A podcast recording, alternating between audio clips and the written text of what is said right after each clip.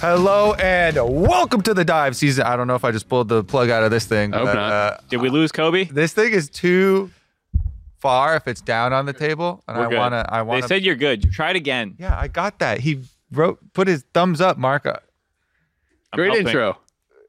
It is season seven, episode six. Nailed it. Um, hello and welcome to the dive, where we've got another new table. that Wow. comes with a giant poro. If you can't really tell what that is, those are Yeah. poro horns uh, down there.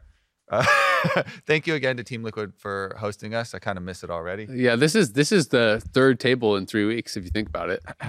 Let's make it four for four next week. I wonder what we'll come into. Yeah, yeah. It'll should just be a Staples gray table. that should be the new thing. Is we should, maybe we can get like a park bench.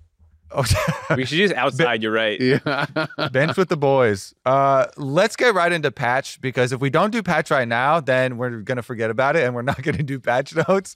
And it's actually a really sick patch. 13.4 is out now. They've been playing it on it already. Champs Q. It is gonna be this weekend in LCS. Aurelion Sol is enabled unless we have a disable at the last moment for bugs, which are very plentiful and So could possible. definitely Yeah. definitely could happen. Uh, but as of right now, it is enabled. I'm super hyped for it. Uh, Huhi said told me that he would pick it as support Aurelion Sol. He guaranteed it to me, so I'm gonna hold him to that. I think he's lying to you. The the majority of lie what detector I'm- detected. that was a lie. The major- so can I get another thumbs up if it's fine if I leave it down here? It should be. Uh, I feel like they would they would tell you if there was a problem. know about that. Uh, the other, the, the main things I'm excited for for for this patch are the nerfs to the demonic upper echelon of Mm-hmm. tank junglers, which have been t- just running solo queue, uh, as well as running a lot of pro play. Not all of it, because a lot of pro play. Everyone's still happy to play Wukong and Vi, and they will continue to, to be happy to play those champions. Uh, but bringing down specifically Amumu, Maokai, Udyr, and nerfing clear speed of Demonic uh, puts them in a much more balanced place for solo queue, opening up the area so that you get to play other junglers that you actually like. They also took the AP ratio down slightly on your jungle pet. So Yeah. another thing. AP junglers are dead. Viego got buffed. Closer meta. Hundred thieves are gonna rally. Your jungler is definitely not not dead. That They're nerf, that nerf was like and that this. buff was massive. The nerf was like a this, little bit more bonus AD on ultimate, and your Q can critically strike. Um, Here we go, Kraken Slayer. I, I was agreeing with the with closer meta though because Lee Sin is back Yeah, in as a flex pick yeah. uh, for top and jungle, and now Viego gets a, a little bit of buff. I think that it's a cool way to buff him too. The execution damage for your ultimate is the fantasy that you want to live through when you're playing this champ. Yeah, the the Maokai Maokai changes felt like pretty heavy handed to me. Um, when I saw like how many different ways he was getting nerfed on this one patch, like he's Uh-huh. been really strong for a long time. I was like, good, Yeah, I mean- deeper, go harder. I, I ban him a lot too because he's just annoying Yeah. to play against the saplings. But it was like they severely increased the cooldown on the E, then uh, reduced the AP ratios, then reduced the base damages, then Yeah. reduced the AP ratios on the brush sapling, then nerfed the Q, Good. then Yeah. nerfed the no, no, no, no, no. The Q is actually buffed a little bit. Oh, compensation buff. The Q Okay. is a buff. Okay, my mistake, my mistake. Yeah, Um, but they should have done it as a nerf. there you go. and then demonic embrace as well. I, I remember Freak was actually telling me I think he was doing these these changes, and he was like, "Oh yeah, I'm gonna nerf this and this." And that. I was like, "Whoa!" Like I was kind of expecting like just them cool down. That's my boy right there. uh, but Maokai seems pretty dead. Uh, so those changes seem quite big to me. What's funny is he's actually still okay. It was a almost four percent nerf. He's still at fifty one percent. So it, it takes a lot to chop that tree down. That's why I feel like you can go harder. And keep in mind, percentages, win percents are not everything. So a certain a certain portion of this win percentage that is still 51%, it, what's included is in that is people still building AP Maokai, which got nerfed way more than just Tank building tank Maokai. Yeah. So when you're looking at win rates, you always have to think about where this data comes from, and what contributes to that. Yeah. And so just go tank Maokai. He's actually completely fine, not not dead at all. I I feel like you should just play Zac or something then, because I feel like Zac is actually quite strong. I feel like there's some other some other tanks are like even like Jarvan or something. they're definitely comparable. I I am pretty strong that Maokai has survived and is super fine. Yeah, I guess I think he just contributes a lot more in pro play in terms of like the other utility that he brings, whereas Zac doesn't have any way to really contribute other than jumping in, which is he's insane at and a great team fighter. But really good ganking angle. So yeah, yeah, but like say. it's all like engage related things, Yeah. whereas Maokai brings a lot more to the table. A lot of safe engages where you're like, I'm gonna ult you off the objective, back up, great, and then Yep. you can you know just pl- more playmaking options. Um, but I am overall excited to see hopefully some more other champions move into the jungle now. I've Yeah. got a I've got a proposition for some dark tech, unless you want to go for something. Oh, I was I was just gonna keep talking about this for a second, but like, uh, I mean, you go ahead. Uh, speaking of champions coming in, uh, Mal uh, Malphite got a really big buff for the W, uh, which they're 100% just thinking about top lane. But whenever you buff cooldowns for abilities, there should be a big alarm that goes off that that sounds, "Can you jungle this champion?" Uh, because that's what that's what it's all about for clear speed is your basic ability cooldowns. They buff the damage as well as basic ability cooldowns for uh, for the W, which is also your auto attack reset. And Maokai Jungle, way back season one, used to actually be very good. And if they're combining this with nerfing early champion kill experience, thereby lowering the the disadvantage that uh, Malphite has. Obviously, he's not good at mm, pulling off cakes. Little predator Q gangs, you know. come in there Feels with that. Roll the pizza at him. Um, it's if you if you enjoy like me, just trying new things and and uh, and trying to be a hipster in League because you've been playing for too long.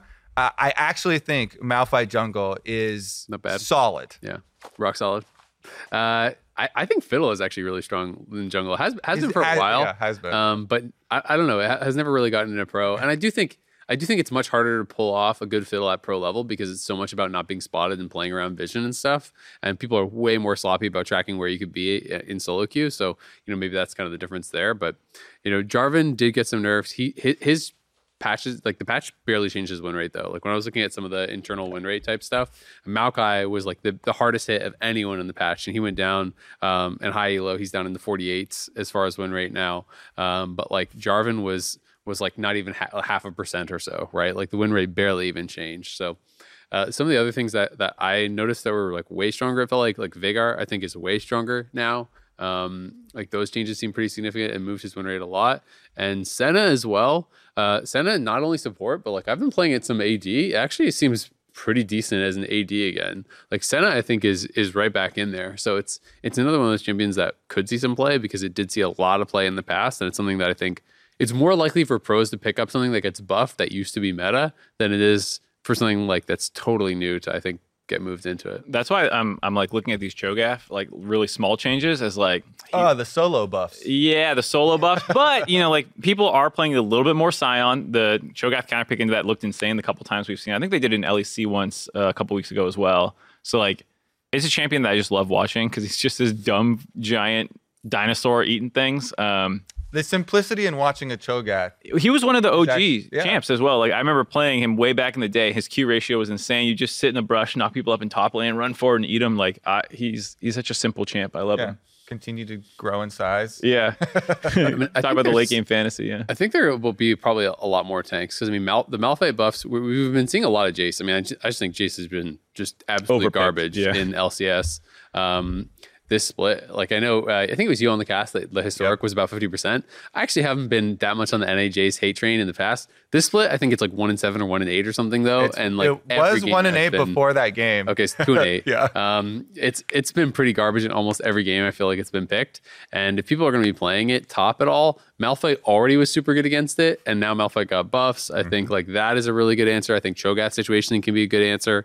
Uh, Ornn as as well as Sion are still right up there as really strong tank picks. So I think like we're going to see more of that. We're going to see less of some of the like the tank junglers as well, like some of the AP tanks. Um, Speak you know, is sad. Exactly. Like Amumu and, and Maokai and stuff are worse. So if you're playing less tanks in jungle, you may be playing even more tanks top lane. It felt like that was kind of the way things had been moving, except for a couple players, which were still kind of really on the carry train, like like Fudge and whatnot. Um, so that's been kind of interesting to me. Those feel like the biggest things I would say.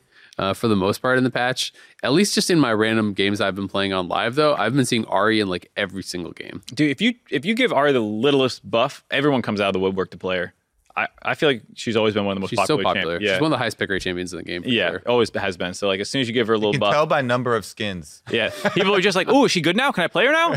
Can I use this skin I bought or my 12 skins I bought?" I mean, they're to be fair. Also, I think they're really fun buffs with Yeah. the with the ult as well as making it more tanky, so you can go in a lot more. You know that, and, and that is something that differentiates Ahri from a lot of the other you know mages that that you have from mid lane. So I'm even though it, it might become overwhelming.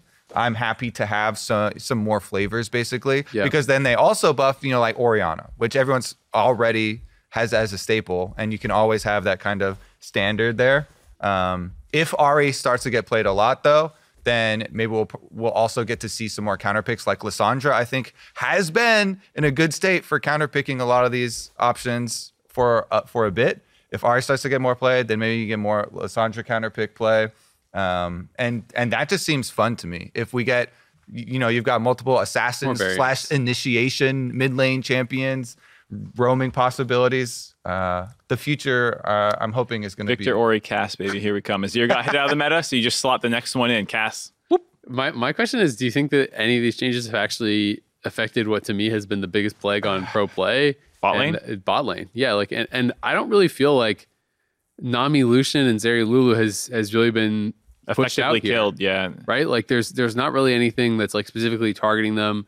There's like like sure, like Senna got stronger, Thresh got stronger. Um, there are some changes like that, but like I don't really know that any of this stuff is going to actually shift that. Yeah. So their idea for what they thought would do it is these are pretty big buffs to the tank support items, and then nerfing spell thieves uh, and the sickle as well. With that combined with the Rakan and Nautilus and Thresh buffs, is the- Alistar's got some more. is too, the so, idea. yeah. Alistar buffs Yeah. as well. That, that's the idea.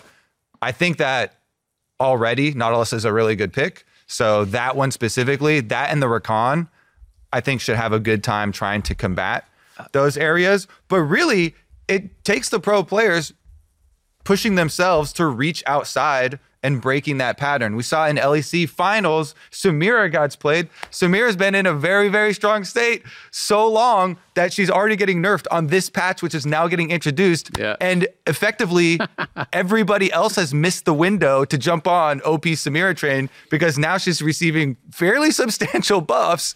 And Or the, the yeah. one Samira basically that was LEC finals, and it's like, well, and, and now we're to a new phase. Han, Hans didn't play any of the meta champs really all split, if I remember correctly. It was very little of Lucian, Zeri, and a lot more Yeah.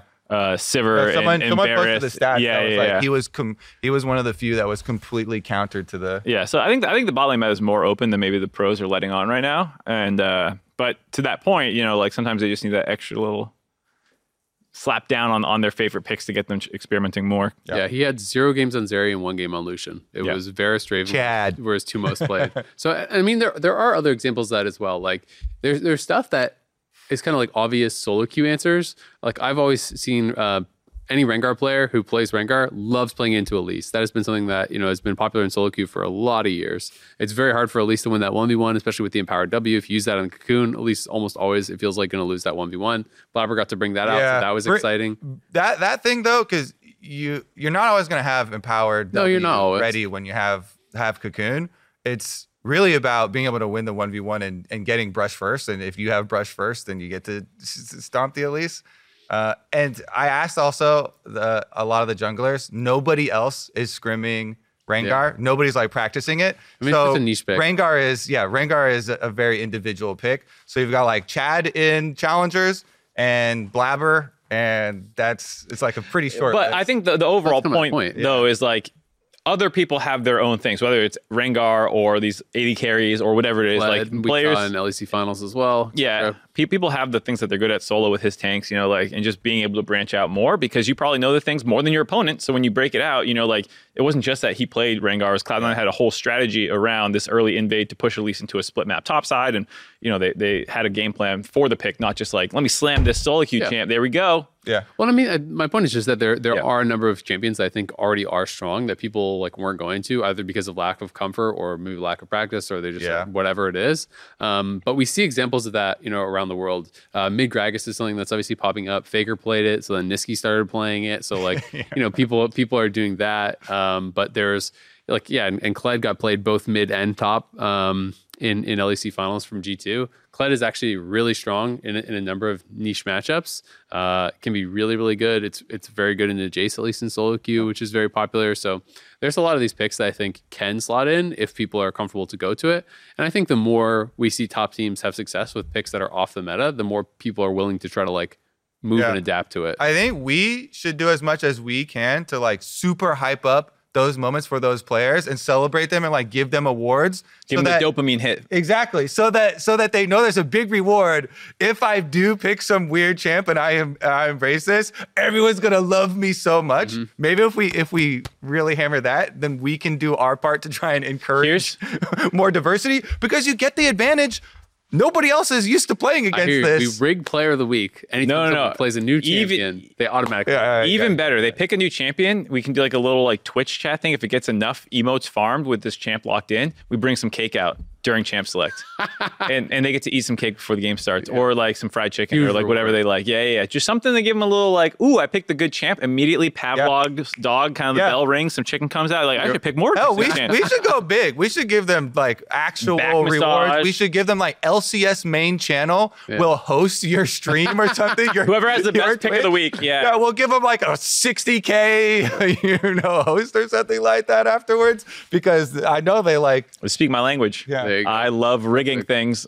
Yep. Like the giveaway. Wait, Unlike the giveaway, Unlike which the is giveaway, completely legal. I I am not associated with with market anyway. we're a product. The three of us together joined legally. We've already be, we've already come so close to breaking the law this year. Let's uh Let's move on before I get us into bigger trouble. Uh, want to Not get in here again. in- into the teams now a little bit. Sure. Yeah, we can we can jump forward. All right, we're, we're doing a not quite a full blown community question section or uh, episode, but kind of a lot of questions. a lot, a lot of questions in here this time. So we're going to start with Cloud9 with a question from Arsh asking After the debut week of Emenes, has he cemented his case for being a starter, or is there still a chance of the Diplex rerun? return Return, rerun. I don't think you can say it's cemented at all. I mean, he had he had one pretty unimpressive game and one really good game.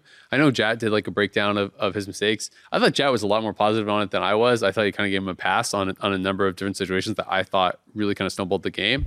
Um, because when I think of that Viktor game, I know Jatt gave him a pass on when he got his flash force and said, "Oh, he's just walking to his team," but his team was on the other side of Dragon at bot lane, and he tried to walk in full vision of the Through other river. team through river on the opposite side while harassing the other mid laner. So he even knew he was spotted. And so to me, that was the most egregious part where he trolled, lost his flash, and that's the snowball that started everything else. Because then, yeah, they're gonna they're gonna hard force on this flashless Viktor and chain kill you, and then you can't play the game. Um, so I thought he had one really bad game, one really good game. I don't think he cemented his case, but I think it's very encouraging that he had that big bounce back game, and I think people are to want to see more of him. Yeah, I don't think it's possible. Well, if he came in, he smashed both games, he got pentakills and stuff like that, then I guess you could say cemented in one week. But I, it's very, very difficult to cement your case in one weekend of games, regardless. That that is definitely still wet cement. He, you could stick your foot in it or whatever. But Draw, draw a little. it's just name. not enough time to have full confidence, especially with someone It's no quick dry cement. Exactly, especially with someone who is so controversial and has had so so many teams that he's had to had to go through. The the stat was like what eight nine in teams in in four four years. years. Yeah, eight teams in five years. Like basically. that is crazy. You're not going to have quick dry cement based on that No. history. So uh, I do I do I did kind of for that individual play. I was more like why are Cloud Nine even trying to go to this dragon in any case? So I was also putting some weight on the comms. Who is calling for this? Why are they sitting in the in the back of this dragon pit? And then you see the nerves. A- Yeah. a- you know there must be something yelling going on in comms talking about this dragon. trying to be a team player. And then you walk, you know, right down through river. So yeah, I mean, I definitely give. I want to give him some more time. Me too. I would definitely say bringing back Diplex is not out of the conversation. I saw some tweets that were also along those lines that were like, you know, is, Diplex is you know doomed or whatever. Oh, as soon as he got uh, killed, I, I tweeted Diplex wouldn't have died there. No, yeah. And I was just Yeah. like out there stirring the pot. I think Treats was tweeting the same thing. Everyone was just like trying to kick up flames. Speaker had a tweet as well. They literally photoshopped the chat log. Why and lose? Why lose? Uh, it was so good. But um, or I guess it was an element editor or whatever it is. Whatever, In your yeah. browser, but same thing. Yeah, Get it right. but I, I will say we obviously it's not set in stone yet from like a team side thing. But in your own minds, like, would you? Do you think he's coming back, or do you think it's gonna? I think it's gonna like because I personally think it will say Emenes. if I guessed right now, I would say Emenes stays. yeah, If, we're- if we're going purely off stage, then for sure I would say Emenes stays. Um, but so many of his problems have been unstage related, right? So like if he's being a dick in scrims all week, then they might just not like him anymore, you know, and now you don't want to play with him. Um, but if we're going purely off stage, I think his his LeBlanc game was really exciting, and I think that Cloud9 would benefit from a more lane dominant mid laner, right? Yeah. And that's that's not Diplex. So I think you should stay with this guy as long as he's not having problems that we aren't seeing. Yeah, definitely agree. We got one from Broxah as well. I don't know. Whoa, if oh, you've ever boy. heard of this guy? he Used so to be in North America. he's so sweet and so handsome. He did such a good job on the LEC broadcast. he, he definitely is. He also He was did, all dressed up for finals. Mm-hmm. he did a great job not showing any Team Liquid bias in this statement that Oh, he yeah? tweeted at, at us, where he says Team Liquid will be the strongest LCS team going into Worlds. I read that as he's punted spring already. So we ha- we have He did not put a period at the end of that though, so I don't know why he's Oh, leaving it open. There's yeah. no punctuation here. So we, we can attach this with another tweet and then we can see which side of this are you on. So we got another one here. This one's from Phil Cam. He says, My hot take is that Summit is currently the worst top laner in the LCS. I could probably make a five minute compilation of him straight up running it down this split alone. So I mean, how are you guys feeling about TL? Like, are you are you buying into what Brox is selling that the work ethic and everything is going to pay off by summer, um, or they have too many obvious problems? Like, I don't know that they can fix the Summit issue by just playing more. there, there's two things I have here. One is like the team's own emotional state. Like if I saw them kind of losing, but like clearly kind of like mentally all right with it, I don't think I'd be quite as concerned. But they looked sad a lot in recent weeks. Just very, very sad a lot of the time. Um, I think even in their their win over Immortals, they weren't like super juiced about it or anything. You know, Even in their dive episode that I did with them, they were not having a happy day. no, they might have come from a rough scrim scrim set or something. It So like that- definitely appeared to be. that concerns me long term for a team if you are like getting beaten down emotionally, even if you are putting in the work and like they get a lot of leads in their games, you can see the talent, that they throw it away. The second thing I'll say before I toss to Kobe is I was talking to Sticks, or we were, we were talking to Stixxay, like doing his Player of the Week interview, and one thing he pointed out was like just because you speak the same language doesn't mean you're not going to have miscommunication errors, and it's like shocker, I know, but like the whole like we all speak Korean. It's like so, but plenty of teams speak English in order to see the game differently, or like Kongdu sees the game differently. you know, like there's plenty of all Korean teams in the LCK who struggle because they don't view the game the same way, and that is kind of what feels like with this team, where one, they're rookies and some of their players just like have int moments in the mid to late game. And two, when those int moments happen, they just seem to completely blow up their strategy and fall apart. As soon as one thing goes bad, like the 100 Thieves game this weekend, as soon as a couple of their team fights didn't get kills, you just felt the game was over. Even though they were still up 5 or 6K, as soon as they stopped winning team fights, I was like, they lost this game. Yeah. And everybody loves memeing. I love memeing on people and making fun of them as much as the next person.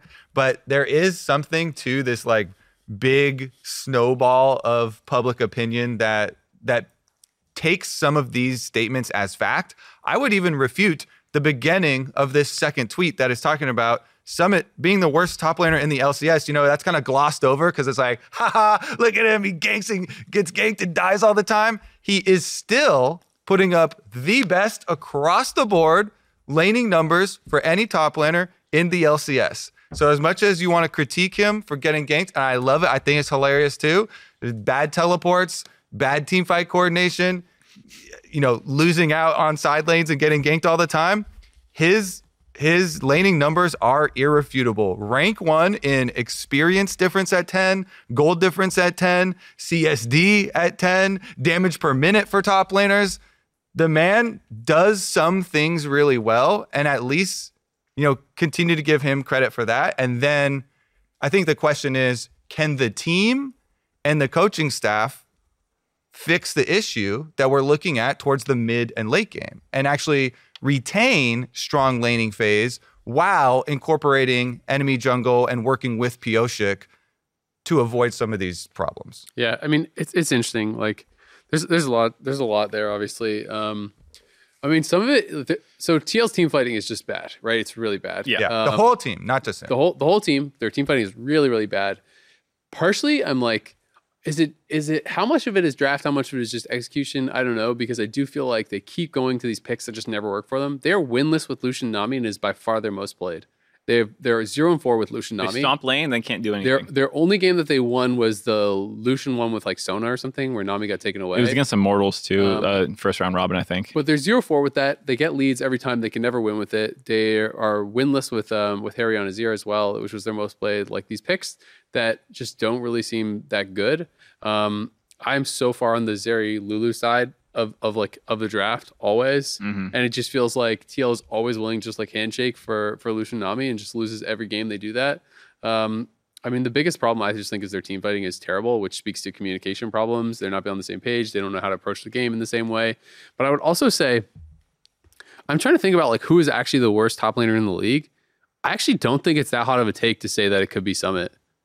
I think as far as like actual current performance, I'm not talking about talent level. Like clearly the guy is insanely talented, but who is actually performing the worst right now? He's an amazing laning phase, but like this this is like which which would you rather have? Would you rather have the guy who's even or a few CS behind but never dies, or the guy who's going to be always up CS but is going to die to every gank, right? And it feels like that is kind of him right now. Like he has had a couple really amazing games. I actually think his best game this split was in a loss that one to 100 Thieves, where um, some Ssumday got the Fiora pick into him and got a bunch of ganks, and someone was still pounding him in the side lane the entire game. And then they ended up losing. Eventually, somebody got like six items and killed him one time or something in, in a team fight and whatever. But like he just outplayed Ssumday in the side lane the whole game. And you're like, this is what you want from Summit, right? But there's so many games where he's just running it down, and it's like it's it's tough because he creates these leads, but he doesn't get anything from them. Like he is first across the board in all these laning stats, but then you look, he has more than double the deaths of Fudge, for example. He has like the most isolated deaths. He has like all these stats that are also he's the worst in too. And so it, it's tough because I don't know. I mean, maybe I'm really overlooking some other people, but I, I at least would say current performance, he's in the bottom. I don't know, couple, right? He's got to be in the bottom three or four. So is that a rhetorical question, or do you want an answer as Sure, far as which one would you want? Because if you remember last weekend, I was on the stance of I can fix him for toxic players with talent. I take the same stance with extremely talented lane phase players You can't fix him. that have other problems. I I can fix him. No, he's No. unfixable. At this point, I don't believe it. He he w- had the exact same problems on Cloud Nine. Went to went to another league, had the exact same problems, then came back and has the exact same problems. It has been years of the exact same thing. I haven't coached him though. yeah, I mean, so, like, okay, when when you when you quit casting, and you go coach him. I'll give you a, I'll give you a chance. I'll re change my opinion. There's environments I think he can do better in, but Yeah. like he is who he is at this point, you know. So like if Team Liquid saw the game the same way as him and like fought team fights the same way and played the same, like I think you could see a world where he like is that MVP that he was on Cloud Nine, but like hmm. the, the problems were always there. Um, just about how exposed they're getting or how insane the rest of the team is. In terms of other people who are struggling, like I think Licorice prior towards this weekend was having a really lo- rough uh, Licorice season been worse. he over the course of the split, you could say he had maybe worse periods where at least Summit had lane phase while also struggling in team fights, whereas Licorice was quite bad for portions, but he was a lot better this weekend. And I think at least Licorice knows his role in the team. He's Jack Show Renekton. You know, he's like, I'm just here to be a fat ass and like be in the way for Stixxay and Gori who are insane. And like I think in that sense, you can at least say that like Licorice is accomplishing his job more, whereas like Summit wants to be a carry and he's just not getting it done a lot of the time. Um, there- there's a Sion game and things like that. I think uh, Armit's been struggling as well. I think there's some, there's some other people Yeah. who are in, in, in that contention. Realistically, he's probably somewhere around like seventh or or something. But like that seems crazy. it's still not good. it's it's not good for when he was MVP last time. I mean, what do you guys think about this? Because when when they lost in playoffs, I was like, okay, you can't just like fix Summit's problems when he was on Cloud Nine, right? So why doesn't Blabber just path top every single game and just play to this guy and always have your jungler behind him and play two v two because people are gonna gank him because he's gonna play like a crazy person. Do you think that should just be off the table because bot lane meta is too important? Or do you think it's better to just play to this guy's style and say, all right, Summit, you're the best 1v1 laner in the whole league in maybe any role. So Pyosik is just going to be behind you in a brush the whole game. I think 100% do play to his style, play to the team that you have, play to the reality that you're living in. You're supposed to live in the present, not this ideal world how everybody else is winning, especially if you're not able to win off of your bottom lane. So that doesn't even look like it's a viable path to victory here. You should go even farther than just pathing up there and ganking for him. You should always, when he goes to a side lane, trailing split push. Don't do one three one. Nocturne. Never do one three one. Always the other teleporter, the other solo lane. Haeri, you should be on his butt every time. if he's split pushing, he's moving up. You're in that brush right behind him because someone will come. Someone will come try and gank him. You will have the advantage. You will get your kill. Then you can use your teleport to the other side, push push out the map. That will at least work for for one weekend. Yeah. They'll be like, oh my god. Exactly. At least hit him with that with the surprise and change change the narratives, change the way that people are trying to attack your team. Because right now there's no reason for people to change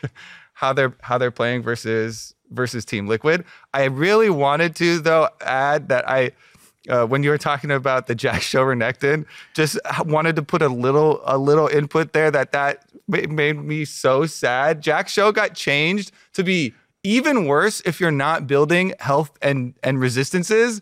And so when it's built on champions that don't have aren't tanks, it makes me so. I love sad. the Blade of the Ruined King and the Jak'Sho build. It makes I loved me it. so sad. that item used to be much better for bruisers, and that's why they they made these changes to make it more of a tank item. And it's just so sad. And you know what? I still loved it because I guess I guess since we're kind of talking about Golden Guardians anyways, At that point, I want to see a radiant virtue Well, Renekton. Do anyone want to entertain Brox's Brox's statement at all? Well, I, I had said like maybe, but like the team looks kind of depresso too, so it's, Yeah. it's hard to believe that like eight months or uh, another four or five months from now they're going to be fine. At least he gave a long timeline. He said by worlds, not by MSI. Yeah, uh, I guess we'll we'll, we'll jump to Golden Guardians just because we were kind of talking about uh, Licorice. Definitely not flaming him. I think he had a much better weekend this week. He had an Uh, amazing weekend. Yeah, he was really good. I think you can see the, the how good he can be when things are going well for him. I think he had a rough earlier start to the split. The whole team kind of did, and all of them are rallying really hard now. They are on a seven-game win streak, hottest team in the LCS by a mile, and they finally took down the teams that you know people were kind of like, oh, we haven't beaten anyone yet. Well, they just beat the two and three teams. So. Now we have a question from Jazzy Reporter saying, "What's the peak that you guys see for Golden Guardians? Can they finish this win streak streak all the way to an LCS title? I don't know if they mean like go undefeated until they win a title or just uh, win a title. I'm, I'm I'm leaning more towards the latter as a If it's question. just win a title, I believe they can do that. I don't think they're going undefeated all the way through. That seems crazy to me. That's why I'm like I'm not even going to entertain that. Let's just talk about That- title yeah, title. that- that's way too far. It- Yeah. like are I they? thought someone was going to do the funny answer and be like, their peak is right now, Yeah. this second. They're about to go zero two. all downhill. um, I mean, it, it's really cool because I think coming in this weekend, I still doubted that they could win against C9 and EG. I think most people did, and I was I, pre- thinking, I predicted them on Saturday. I oh, did good it. job. Um, you what know, voice is that? A typical Golden Guardian fan. I don't know. This is how they talk in Okay. San that's Francisco. how an, an arrow sounds or something. yeah, and Arrow's like, "Hey there, brother, K Kona." brother. We're gonna win this weekend, brother. Um, anyway, um, and and I think you have to change. Like for me, it's a shift in perspective now from this is a pretty good team to like oh like maybe they could upset some people to now it's like no you you they have proven that they are a contender and I have to kind of like change my mindset about them for really I think the first time ever with Golden Guardians. It's funny to say that like a little bit more than halfway through a split, but this is probably the best Golden Guardians has ever been. They had the one split where they got fourth in playoffs, but even then, I never actually believed that they could be a title contender at any point during that split. It was kind of just like, a, oh, you guys did pretty darn well, better than I thought, right? I mean, let's be honest. What's what's their average placement for Golden Guardians? It has to be like an eight, eight or nine, averaged out across their. Yeah, I think that was the only year that they ever won a playoff series. I think Yeah. that they had made playoffs like at fifth, sixth a couple times before, but they had never won a series until that summer run. Maybe it's not as bad as eight or nine then, but but they did when they first came in. It was a bunch of tens. Well, that's the other thing too is they've had some like last place finishes. Yes. Um, but either way, it's like I think this is probably the best they have ever looked as an org. And even within the context of the split, FlyQuest's win streak ended at eight. If they win this next weekend, they surpass that. If they win both these games, which is doable, um, you know, they would they would move to nine. And you have to also think about the fact that again, their record is looking worse, but they didn't have their full starting roster, you know, for for the first week and the second week. He literally, like their mid laner, had not scrimmed a single game with him. From what I heard, uh, he got off a plane, went to sleep, and then came straight to the studio without Definitely not jet lagged. Definitely 100%. yeah. So it's like I almost don't even count those. If they started with the same roster from the very beginning, they could easily have like three more wins or two more wins at the very least, right? So I think you have to look at them as as a championship uh, competitive team. They they have, I believe, the best mid jungle in the league right now. 100% agree. Golden Guardians, championship contender, MSI contender. Absolutely. I, I put out a tweet you, you saw about like uh, the first pro, all pro like thing that we did. Can't believe you've done this. We, we put them out. We, we submitted them to, to be aired on Saturday morning uh, waiting room or Yeah. Thursday morning. Jesus, I still do this. Um, it was supposed to be the day one, but then like we went long on something else, then we aired them day two. And like before, Golden Guardians hadn't beaten two of the best teams in the league, and people knew that they were good, but probably not all pro like straight up. So then we aired on Sunday morning, and then I tweeted it out or Friday morning, Jesus, and I tweeted it out uh, like last night, and people were like, "How can you not have Gori and River as your first pro all team mid jungle?" And it was like, "You guys are."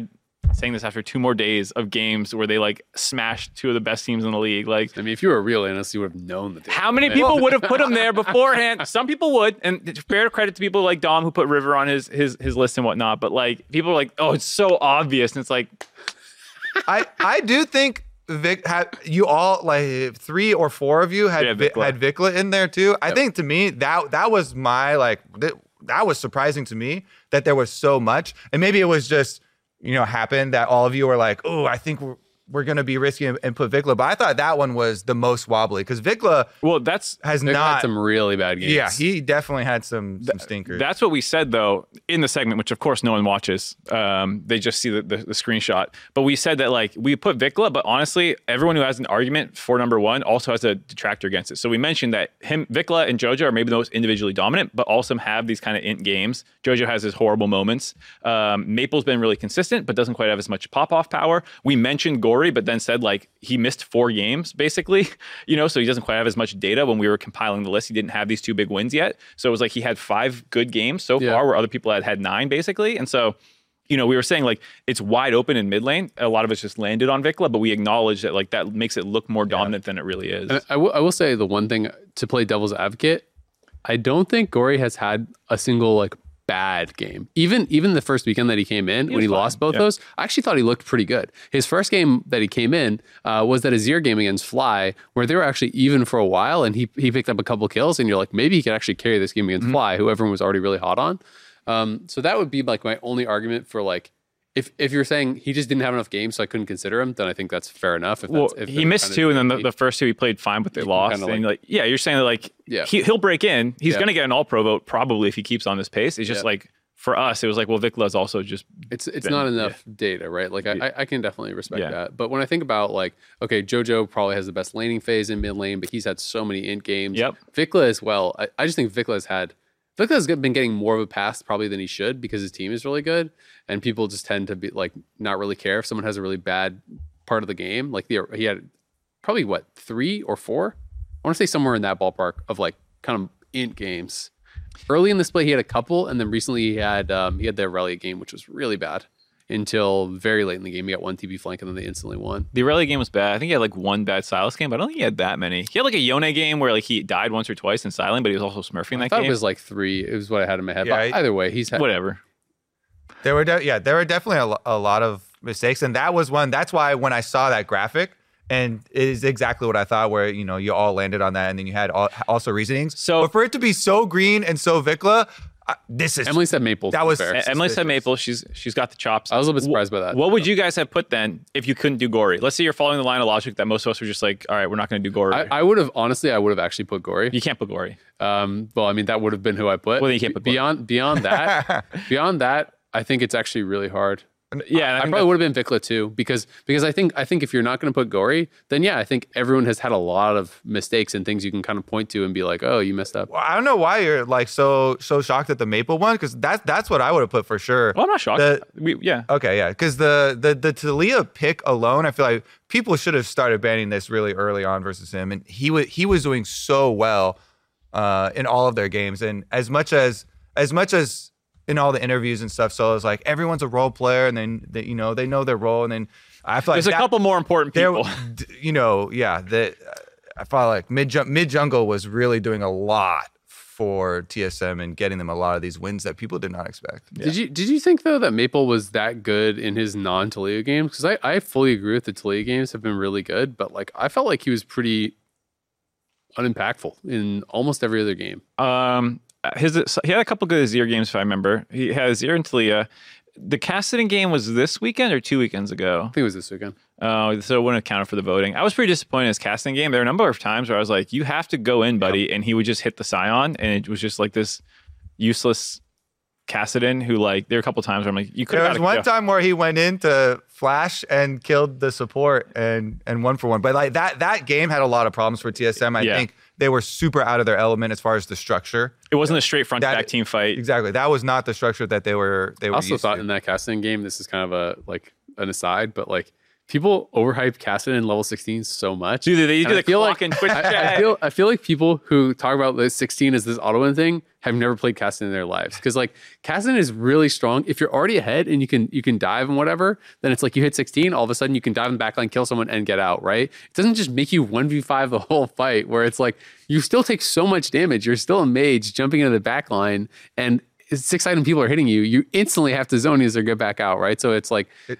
it's one of those things where 50% of the people going along with with the with the hype and the memes and the clock and the uh, you know worried face or whatever are doing it because they believe it and, then the other and, joking. and 50% are like doing it because it's fun Yeah. to be be part of the group Yeah. that's that's making the memes that's that's also the problem with even just like making basic sarcastic jokes because you think in your head you're like well everyone's gonna get this right? This is so outlandish Yeah. or so dumb. No one would think that i'm being serious right now. And then you get like 50% of the tweets are what? This idiot really thinks that? And you're just like my I mean, god. I, I definitely, I'm not even talking really about Twitch chat memes because I just think that's funny. But I just, it's just one of those things I hear repeated so much. And anytime there's ever a cast with a Kassadin game, like they're down like 18K, but the Kassadin's level 14. If he just gets those two more levels, it's surely going to race this 20K gold lead. It's- like, he's honestly so much stronger in mid game when you get to just like hit six and start running around the map and try and make map plays and stuff between he's also very weak into mountain soul yeah. yeah, that was a bit of a problem. um, yeah, he's definitely not an auto win con. Um, we got way off topic from from Golden Guardians. Uh, we're all believers. It sounds like though. yeah. So yes, to circle back, uh, they're going to get a bunch of all pro votes probably, and they're really good. Assu- assuming they continue, I think I think they are for sure uh, a championship threat. I mean, I, I would still, if I, if I'm being realistic right now, if I could redo my power rankings for like, if I'm saying not even just end of split, but like who I think are going to be the best teams at the very end right now, I would probably have them three. I think I would actually put them above EG. Um, I think EG has has looked really problematic, but I would still kind of have more belief in C9 and and Fly. FlyQuest because I just think they have had more top like more impressive games to me against good competition. Um, maybe that makes me a little bit of a hater, but you know that is what it is. I, I will say, uh, Stixxay has been so fun to watch because I really feel like this is one of those rare cases where it's like, at least from perception, I don't know if he will agree with this. I think we're actually going to try to maybe have him on, uh, you know, an interview or sometime in the future and talk to him about it. It would be fun, but it's like I feel like his career almost was like a U, his career trajectory, right? Where it's like he came in, it's, it's MSI finals, it's all the Stixxay hype, he wins the championship in LCS, everyone's so hot on him. And then it kind of just like petered off and he went down into, into academy and became a coach and all this stuff. And then he came back and he worked his way up. But it's like, I feel like this is as hot as I've been on Stixxay since literally when he first came into the league. And that was 2016. This is would be his eighth season in the LCS, right? So it's like your first season and your eighth are your are your peaks. Like that is so I think unique and interesting, and it's really exciting to see someone this late into their career have such a resurgence and show that he can play at such a high level. And it's not just like playing dumbed down stuff. He's playing mechanically really well. I think he's he's making very few mistakes. He's rarely ever dying. He's putting out good damage. Like he's kind of checking all the boxes.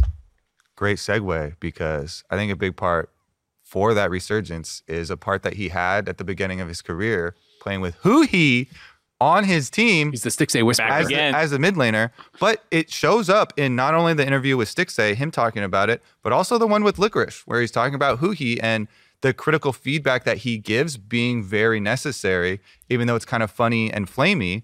And this transitions really well into a, I think, one of the best questions that we got from the Twitter questions, which was kind of a dual parter uh, from Quantum Ranger. Which team misses a player more from last split? Is it Evil Geniuses losing impact huge, or Hundred Thieves missing Huhi, which I don't think a lot of people would think about because Hundred Thieves are missing everybody, Yeah. basically, except for Closer. So it's hard to separate what individual you know pieces really mean the most. But I really want to touch on this and kind of pick at it and and bring it out a little bit more of the impact that Huhi does have on all the teams that that Huhi has been on, and especially with some of the insight of the players talking about what he also brings to the team strategy, to the communication both in and out of game, and how that's grown over the years is kind of how we talk about impact and how much impact does that as well. Are we including the current players on the team that they had left? So, for example, EG difficult. lost impact but got Ssumday. Are we including the current people or not? I say, yeah. Uh, if, if you include them, that I actually think that losing Huhi is arguably the bigger loss because I think Ssumday is obviously a different player than than Impact, but like at least I think um, is still performing quite well individually and kind of filling those shoes. And this isn't a shot at Busio, but like Huhi is clearly someone who's underappreciated on on the outside looking in. Uh, people were flaming him for making FBI look bad last split or whatever. You know, people were talking Even about this split. I mean, his Lux game was had some such yeah, moments. yeah, and like Huhi will, will have those kind of oopsie moments, but I think there's a lot of things he's probably doing that we don't give him credit for because you just can't see it. Um, and I think that has probably hurt Hundred Thieves more. Like I, I imagine that having him would help that team a lot. Whereas uh, I'm not sure, maybe Impact going back to EG would would fix most of their problems, but I don't know if that's gonna like he's gonna mind control JoJo into like you know what I mean? Like the the, the problems that Hundred Thieves are having feel a lot more vision related and like how do we get to mid to late game and like how do we do these things and like um, making plays in the early and mid game where I think Huhi's incredible at that like his roams mid have been so good for for hundred thieves and getting on the same page with his mid jungle you know like that's stuff that I feel like hundred thieves could use right now I'm I, I'm such a Huhi fan, but I'm so on the other side of Yeah? this discussion. I You're in- just feel like to me, EG doesn't have anyone else that is is like leading the the shot calling in that same way that I think Impact could be, like from everything I've heard and, and seen of his comms. Whereas Hundred Thieves has Doublelift and Bjergsen, who are very opinionated and I think can be those big voices. Um, whether or not they're doing it as well or like that's for Nexus. that's uh that's that's arguable, right? Um, to me, Hundred Hundred Thieves' problem is their team fighting. I think their team fighting is absolutely abysmal. Their comms seem to be really, really bad.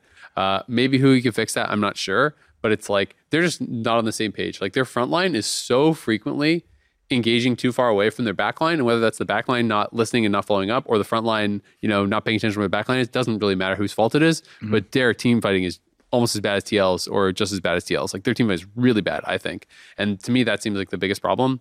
EG, I honestly do kind of feel like a lot of their issues would actually just be fixed. I feel like they would would have picked up at least a couple more wins and maybe even be first. Like if you swap Impact for Ssumday, I think you could actually argue that EG is in first place.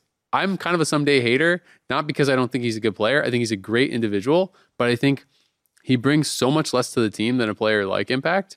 Um, because I've just always felt throughout his career, Ssumday can create individual leads and be great in his isolated situations, but he's nowhere close to Impact's level in transitioning and having that kind of like instinct on how to win games. And that is what always kind of blows me away with Impact is that Impact always has uh, a huge effect on the game, whether he's behind, whether he's even, whether he's ahead. He knows how to maximize his position in the game and actually push it forward and, and just win, right? Like that's why he's won so many championships and been good on so many different teams. The guy just knows how to win.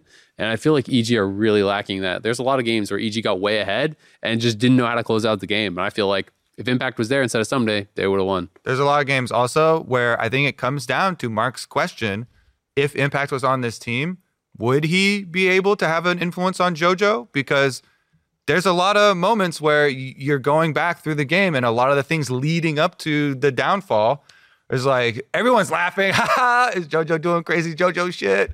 But that lost the game, like the Jace game, where he Yeah. tries to get a Jace knockback Q onto Jensen, and he gets shuffled into the tower. His flash is blown. Then they pick him again, going mid lane over and over, and you're just like, just lost the Dignitas.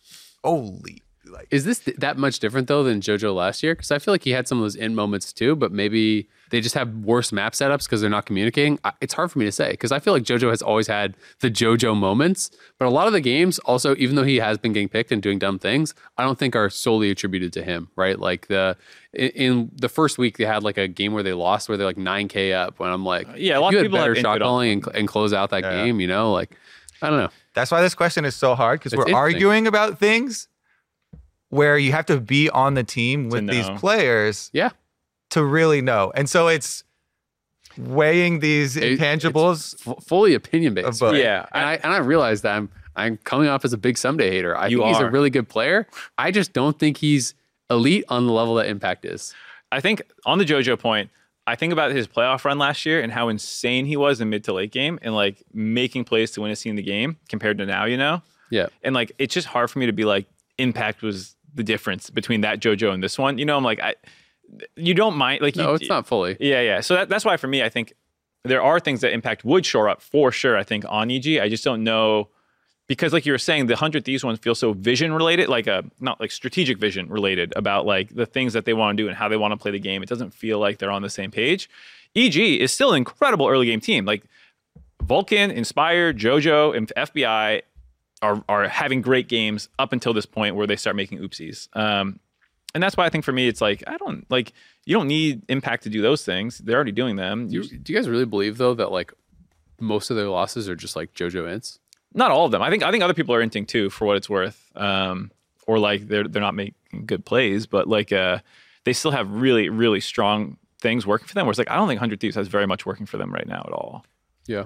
This the coolest thing I think about this question. Why I liked it so much though is Yeah. that we all give Impact so much credit universally all the time across the board. I think it's really cool to you know raise raise Huhi up to that point, especially now with how well Golden Guardians are doing. Yeah, I mean, I didn't talk much about Huhi, but I'm I'm such a big Huhi fan, and and every like cannot be emphasized enough.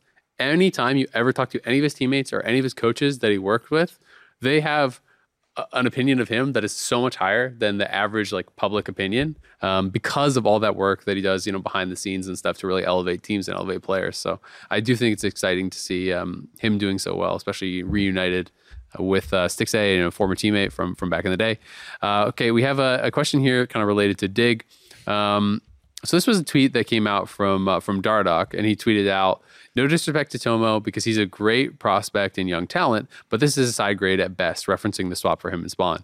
Dig issues have little to nothing to do with Spawn, but scapegoat your youngest player. That's always a good play. And this was basically in response to Dignitas's announcement that they were going to be swapping out their AD. Yeah, the announcement had some problems. I feel like anytime that announcements around roster changes start citing stats, even though we do it a lot, like stats for me are like a shorthand to express an idea. Like I think a lot of times in the community it gets misunderstood that if we're like, oh, JoJo's a great laner, he's got this CSD and this four percent, and this blah blah blah, these solo kills and whatever. People assume that like that's all we're using and not like also our eyes, and that we're not just using these as shorthand to be like, here's some numbers to back up what I'm saying. But I also watched every single fucking game he's played. Like I know, you know, like I'm watching these games. But when an org does that for justification around a roster swap, like of course they've watched all their games and they have all this stuff, but it just feels bad for an org to be like, ah, yeah, well, because Tomo's got this CSD in Academy, like he's clearly the, the better option. I, I can understand why it can leave a bad taste, Do you especially. want me to read what they said? Sure, yeah, go for it. So it says Tomo has been dominating NACL with an average gold difference at 15 of 1,212, over 50% higher than second place. It's our view that Tomo's laning strengths have earned him an opportunity to play on the LCS roster. Yeah, it's it's not egregious, but I think for a lot of pro players, it can feel like bad taste to, to hear that kind of reasoning. And I can, I can see where Dardoch's coming from, where it's like this team has a ton of problems. It's not like slightly better laning out of Tomo or something is going to fix every issue. Uh, but a change was needed, and Spawn was the weakest link, and he was not benefiting from being in this environment. There's a number of reasons to make this change, and I think better wording could have supported that because I do ultimately agree with the change that was made. Yeah. I mean, the, the way I look at it is Dark is 100% right. This is nowhere close to their only problem or anything like that. But again, you know, I'm, I'm with you. They had to do something. They're losing every single game. They're looking horrible doing it. Spawn was having a terrible, terrible time. And I think it's not just beneficial for his team, but it's beneficial for Spawn and his career to not just be locked in this situation where he's doing so poorly because we know that he had a, a, a successful career thus far in, in NACL. Um, all of the, the Challenger and Academy guys who, who watch him have so much belief that he can be successful at the LCS level. It doesn't really matter why he is doing so badly in this specific environment. But the fact is, he was doing horribly in this specific environment with Dignitas, and Dignitas was not doing well. They had to do something. They had to change something, and this is such a, an obvious piece to to change. Hopefully, it will be beneficial for Spawn. He can rebuild his confidence and find another opportunity in LCS. And I do think that uh, with with one weekend of of games to go by, they looked a lot better with Tomo, and Tomo looked a lot more confident. It felt like in their win, he had way more impact than Spawn had in any of the games that I can remember in LCS. Their loss was obviously a horrible loss, but it was such a throwaway. That game was literally over at like four minutes when when Santorin died to a Mumu, and then Renekton gets a double kill, and your Olaf Ghost Flash with no TP dies in the river, and then has to come back to lane against like you know a pickaxe double buffs Renekton or whatever. Get a It's like- bounty before the wave even hit. You know. yeah. So it's like that game was such a throwaway game. Um, maybe Dignitas will just fall back into their own own ways, but this gives them an opportunity to like change the environment change the atmosphere, and hopefully it's positive for both Tomo um, and Spawn and for Dig as a whole. Hot take. I said it before, but Dignitas will finish over Immortals. They're one win behind them, so I don't know how hot won't- that is. Well, I don't know. Scalding. You tell me. I don't know. I, I, Lava temperature. I put something in the microwave for like a random amount of time at a random power setting. Now you guys are telling me if it came out, if, if it came out hot or not. But it's it's one of those where like on the on the surface it's kind of, it's pretty warm, but there's a really like icy chunk still in the bottom here. Yeah, yeah, yeah. You need to like move it around, put it back in the microwave. It's like a hot pocket, couple you know, minutes, with yeah. the, mi- it- middle's frozen, but the outside is So burning. it sounds man. hot for a second, but then once you think about it, you're like, Yeah, wait a second. No, this is they're very- right next to them. Yeah. it's whatever. they're Yeah. playing this weekend. It's and part of that is because Immortals are on a zero five, I believe, loss streak. So uh, at least zero five. Yeah, according, they, they were two two and and two. according to Oh, the tweet by ThinkCard, I'll which I just I'll- looked I'll at, check their messages. it's at least zero five They have lost six in a row. at least. There yeah. you go. Yeah. So they, they lost three in a row, then they won two games back to back, and then they lost six in a row. Um, they beat Dignitas and CLG. So this would be their rematch against Dignitas. Um, yeah, I mean, I think it's definitely possible that they can. I don't know how high they could get in the standings. I mean, you still kind of feel like with some of the early games that Dig has had, like Dig's early games, eh, you compare that to their record is kind of crazy. Like how bad they are record wise when they've actually had some really strong early games. Santorin still looks good in the early game, right? Like I feel like he's gotten a lot done in a lot of these games, and I think Jensen looks like a pretty strong carry. Um, Armut seems to be able to create leads, but not necessarily like do a lot with the lead. And then their bot lane had kind of been problematic, but Dignitas had a number of games where it felt like they were in pretty good early positions and they just couldn't close. So maybe this will help them out. Yeah, I feel like I, I watched Santorin make some of the same ganks that he makes over the years recently, but he was on Team Liquid or whatever instead, and it's like, yeah, he gets like this like level three flash on mid lane, gets the kill. He's like, great, my work here's done. It's like, no, no, no, you need like six more of those in this, to win this game, you know. And it's it's like he's never been like the like one v nine jungler, so he's he's doing his thing, but it, it's just like the pieces aren't around him that he had in previous years. So like, I, I still think there's hope for this team though. It's funny because I've also felt like Jensen has made these game winning plays, and you look at the play early in the game and you say, well, you're going to need six more game winning plays in order to win the actual game. That's that previous game winning play is only about, you know, That'll do you for the next five minutes. That, that would have got you on cloud nine, but you're on dig now. I need a few more of those game winners. Yeah. Yeah, I mean, like even in some of the early weeks, he had hit some good roam plays and stuff like that up towards top lane. The Jace games kind of stand out to me as ones where they got way ahead. Where I think a couple of Jace games, uh, Armut has been way way up, but haven't really been able to clinch it. Okay, uh, we got a couple more questions here. This one's going to come from Rafa. Uh, Rafa says, if you had to make a clash team from the broadcast team, who are you drafting? Well, I'm on it for sure. Yeah, Highest rated player. Come on. Easy pick. well, you're the captain, so you're Okay, gonna I'm the so you're- I'm the captain. you're captain gonna now. draft yourself. Is, is this right. Rafa being like, pick me? Is this why he's, he's brought it up? He's not trying, sure. trying to get in the good graces. So the problem with the c- casting team is we have an overload of junglers. We have junglers everywhere. Yep, Very few fill players. Azael is one of the few fill players. I'm in there. What's your philosophy? Would you rather, like, since you're the best jungler, clearly, would you take the role? yeah. Or do you think because you're so good, you would slot yourself in I as mid I, lane? I play very few. I don't play autofill at all.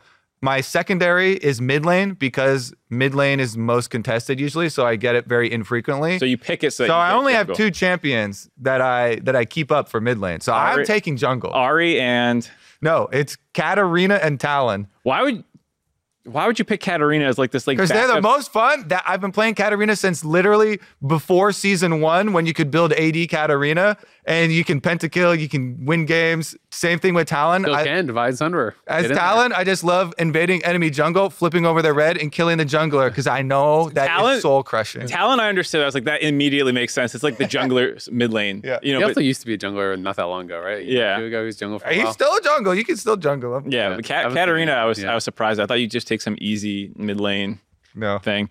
Put me support then, because that was my backup role. Okay.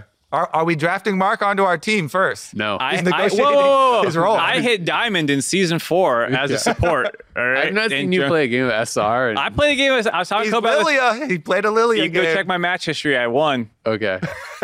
but we have jungle filled already. Yeah, jungle jungle's filled. bro. Just put me on Karma. I. I can, Can I we draft Karma. Freak still? Because when we No. had Freak, it actually No, broadcast team. He's on game game balance team now. We need our who's our AD? We I mean, I could play AD, but it's my it's my worst. Yeah, No, that's you're, what you're I'm top. saying. You're, you're you're going top. We need someone rel- like we can actually leave up there and not interface off. Yeah, see, I, I, I have confidence in, in some of my one v ones. I died to a lot of ganks. I'm like a diamond summit, you know. what I'm he- what I'm hearing right now is it doesn't matter who we draft on our Clash team. looking we're, bad. we're screwed. yeah, it's looking it's looking bad. I think you go mid. Flowers goes jungle. I go support. Flowers doesn't play either though. Like the only people that Yeah, but he he at least had. But you never lose your 10,000 Skarner games or whatever. yeah, what is That- he? that- where is he gonna play? You're What is he- jungle. No, Mark, that- Mark is saying I go mid, Flowers is jungle. Yeah. You're top. He's support. Who's our This sounds car- like a downgrade. Emily says she plays AD carry. There you go. Ooh, Azael was just saying. Emily says she plays, but he has never played. I've with never her, played a so- game with Emily. Doesn't mean that And she doesn't neither have play. I. What if so we she's just know. insane? I've been playing with Rafa. She's the most insane so Vayne Rafa, player. I, I was playing games with Rafa last night, and um, this Gragas game where he was down. I think he had like 30 CS. The enemy Hecarim had like 120. He was up like five levels, and we actually won the game. And he made some actually cracked plays. So it was so funny because he was just so turbo far behind. So he that's why he sent this question. Yeah, Yeah, he's yeah, like yeah. he's like, hey Azael, remember those games? Put he had, he, he had some pop off moments. If I'm remembering the early game, I'm like, get me out. But if I'm remembering the late game, he scaled. Okay, okay. Like I was playing Zilean, he had this one play that was actually pretty nice where I threw down a double bomb and a guy dashed out of it, and then he like uh, Gragas body slammed the guy and then ulted him into my double bomb. oh shit! And if it was, Was it on purpose? that that remains to be seen, right? He was like, Azael, do you see that in the chat? I was like, I, I saw it. I was like, I saw it. I don't think you meant. To I- if you meant to do it, that was clean. You're like, I also saw the first 15 minutes I of the saw the first 15 minutes of the game. okay, so then what? Sounds like he needs to go top and play No, this no, Gragas I top, and then Azael's in the bot lane with me. hey, No, I think I think we stick with Emily Mark bottom lane, Raz but we definitely have plays more than Mark. we ha- okay. Raz plays a lot. Okay, okay. yeah, Raz actually might be the biggest uh, game spammer. Is it a Raz Emily lane? Yeah, Raz. Yeah, Raz Emily. ah, shit, I got And benched. Rafa You Rafa's can our be a sub. coach. See, I, I play the most ARAM. I, like, look at my ARAM history. I play a lot of ARAM. All right. Well, you, you guys can battle that. We'll have a tryout for Mark's Yeah. the coach, Rafa's the sub, and that's our team. Okay, Yep. boom. Good question. Uh, other questions we have. These are, we're kind of in the generic like for fun moment here. Uh, where we're over the teams. Uh, we have one from Yamato Cannon actually. He said G2 versus FlyQuest. Tell me how best of five goes. I assume that this is an MSI. I just don't think G2 is even going to make it to the point where they can play FlyQuest in the best of five. Oh, uh, oh! oh! He's got a FlyQuest shirt. Okay, No, that's no, perfect. All right, there we go. Question answered. clip it, clip it and send it to him and then Clip it, reply to him. it. Yeah, quote Send that out him. to Yamato. I'm sure that all the LEC fans will have a completely reasonable discussion. Yeah, they, they're really good you. about the joke. They say they love banter, and then this first time you do it, they're like, "I'm gonna kill you." oh my God. oh my god. Uh, G2, I will say, was looking pretty good. They turbo stomped mad. that was not a close. That was that was looking like some bad clash matchmaking. That I was challenger just- team, you know, ran up against our team. I just love that they're they're drafts, you know, and yeah, it, it takes until finals till they pull out the the really fun stuff. But to me, some of the most fun times I've had watching League of Legends have been watching G2 in their heyday. Yep. With Pyke in every lane, using crazy drafts, eh, causing LPL and LCK teams to have midlife crisis, rethinking everything they know about League of Legends. That that stuff is sick. So when they're playing Kled mid, they're playing Samira.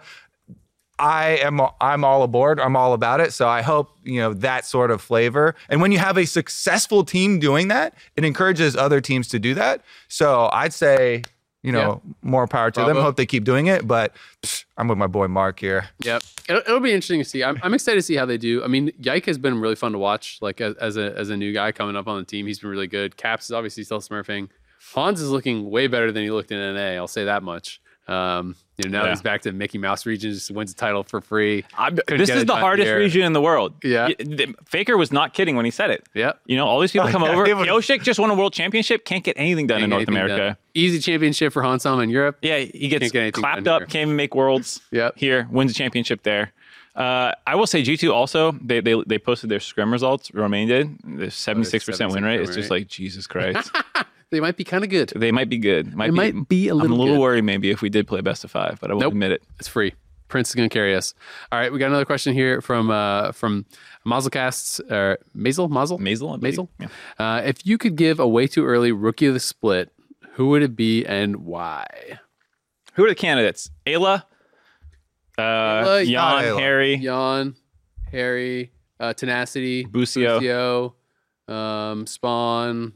Um, who, who, what other rookies do we have? Mm, pull up the rosters and think about any. Uh, not on Golden Emenes Guardians. count? Emenes will count probably by the time because if I he don't know if plays he the counts because if he, he will play the whole second round robin. yeah, He's but, had other. but he's played in pro so many other though. regions. Oh right, Count he as might not count. Yeah. I also feel like Eyla can't count as a rookie. He literally won MVP in OS. Well, also, I wouldn't give Right? it to Eyla even if you counted. I know, but I'm just saying, So. like, even if you wanted to do like, ah, he's gonna be by the end, right? Like, the man Yeah. won an MVP. I'm leaning Early. towards. I know pe- people have definitely, and Busio has definitely made some mistakes, you know, in the uh, Lux game and everything people are talking about. But I'm kind of leaning toward Busio right now. Me too. Busio's my initial thought. I feel like Busio or Yeon, I would, Yeah. I would say are the two that like im- immediately pop in my head. Maybe we're forgetting someone. Um, both have had their their bad moments, but Busio I think has overall looked pretty darn good. Giannis had impressive laning phases, but haven't really get gotten it done in team fights. But like that's also like a compositional and just kind of like whole team issue. Um, but you know, yeah, I would think I would think it would be between those two guys probably right now. Yeah, I think any rookie is going to have something you can kind of neg them on, and I think for me it's between Busio and Yeon. Yeon's early game has been very good, and him and CoreJJ have smurfed a lot of their lanes. Yeah, they're playing Yeah. aggro matchups, but they do well. His lane, his late game team fighting is not great, but he's a rookie, and uh, there's no clear like this guy's insane like JoJo had or something. This split, I don't think there's like one clear standout. Yeah. I mean, maybe Emenes will get there, or like some of these second round Robin guys. Maybe Alo just plays Thresh every game and smurfs it. I Yeah. don't know. I don't think I'm I giving don't mine. think they even count though. I don't think they would even be eligible.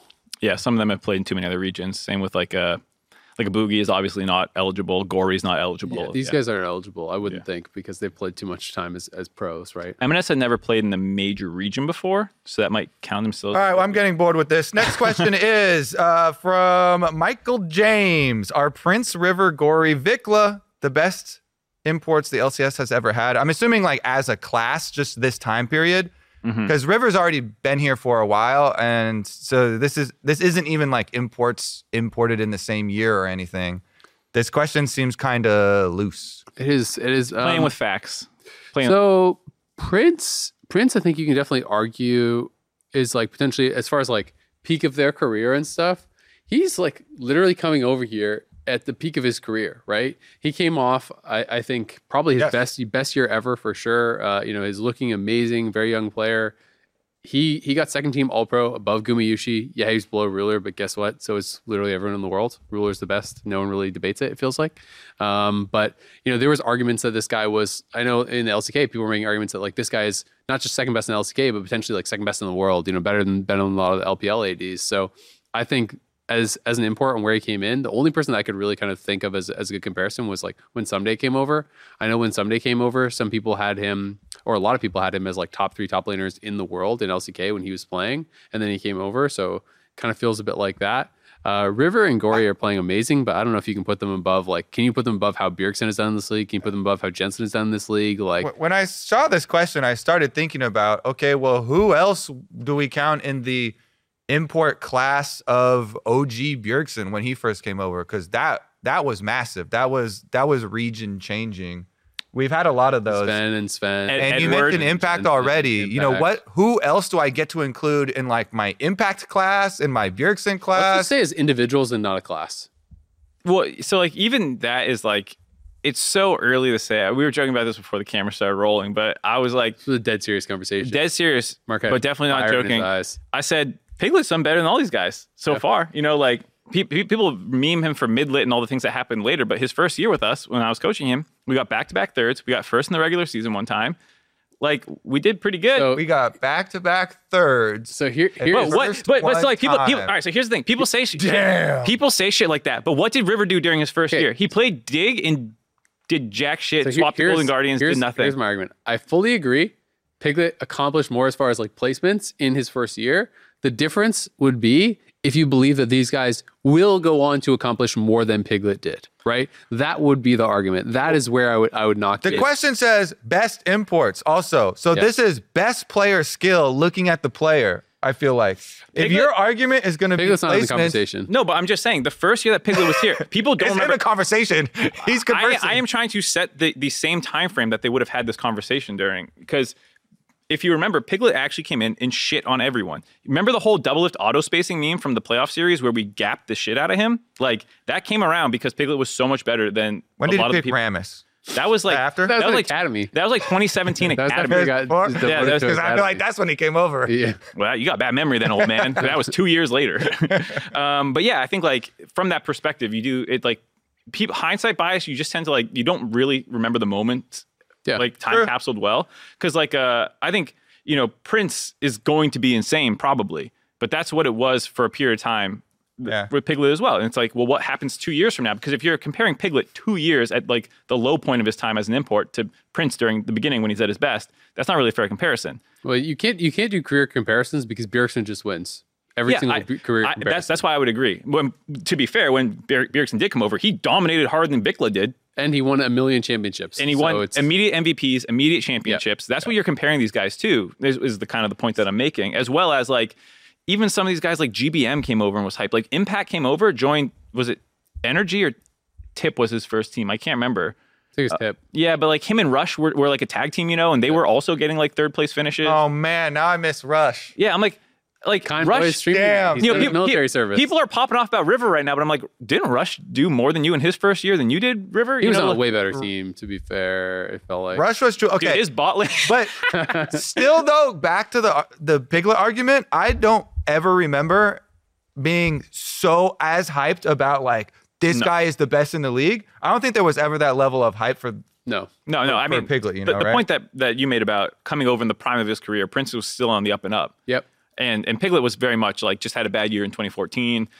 T1 did not Yeah. make Worlds. That team blew up. A bunch of them came to NA. You know, like it, it was very very different. Um, Yeah. But like we've had players who come over and dominate for a period of time. Summit last year came over and dominated. Alphari came over and dominated. Prince is dominating right now, but like, you know, You got to get it it- done long. It's a long term thing. Like, okay, go to MSI, do something for us. Go to Worlds, do something for us. That's when you really break into best import conversation. or at least me. do something in the playoffs. I mean, Yeah. like Alf- Alphari and Summit crushed the regular season, then were kind of flops in playoffs, right? And that really changed how people looked at these guys. Yeah, and that, that's my whole point right now. Is like it's very easy right now to be like, oh my god, nine and one. Like Huni came over with Reignover, and they ran the regular season twice, flopped in playoffs. But if I had to predict forward, I, I, if Prince stays here, I would say that he would end up being in that that absolute upper echelon, just based on how truly incredible and solid this guy is.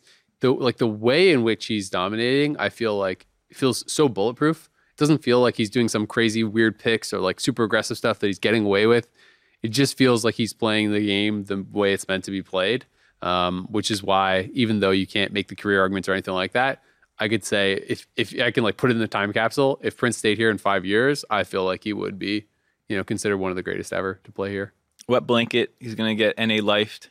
Start slamming burritos. Impact said they pay him. Impact said he's guarding against that for this team. It won't happen. I trust go. Impact. No, no, no. I, I'm ultimately very hopeful for, for this this group of guys. Uh, Golden Guardians as well look incredible right now, so I'm, I'm excited. But I just got to be the uh, the naysayer against the overhyped machine. Nope, hype them up. They're Cool, going to win good. worlds. All right, thanks, All right, Mark. you know you're right. My bad. Doesn't matter. We're all gonna die in the end. Don't care. That's what I'm saying, man. Why even do another Nihilism's episode? cool. This is our last episode, everyone. See ya. Yep, yeah, we'll be behind. Yeah, bars. guys, it's our last episode. I'll see you here next week. I think I don't know if we can say this, but I think we're actually doing a, a player episode. I won't say who, but we're doing a player episode this Friday after the games. So we're gonna have another player episode coming Yeah. for next week. Um, but that would You be, just know, cursed it. maybe I did. And I will be there, and Mark won't be there. Well, we never And know. We never won't know with have Kobe. anything come up. It'll be fine. We, we'll see. you We'll never who's know. There, I'll be there. Yeah, we, one thing we know for sure is that they'll be there doing I'll his there. job. I And don't know Elias about will be there. Us The too. rest- who, who can say? Who knows? The poor will be there too, maybe. Uh, all right. Set it on fire. That'll wrap it up for us for now. Remember, if you're watching us on YouTube, hit the subscribe button on YouTube so you don't miss an episode of The Dive. And if you want to get your Twitter questions featured on The Dive, use hashtag The Dive LOL. And you have to remember to use hashtag The Dive LOL giveaway uh, to qualify to win 2KRP. LCS continues this Thursday. It's FlyQuest versus CLG at 2 p.m. Pacific, just like always. Oh. See you then. That's why we wore these shirts. FlyQuest, Oh, wow. CLG, we're We knew it was coming. promo. Yeah.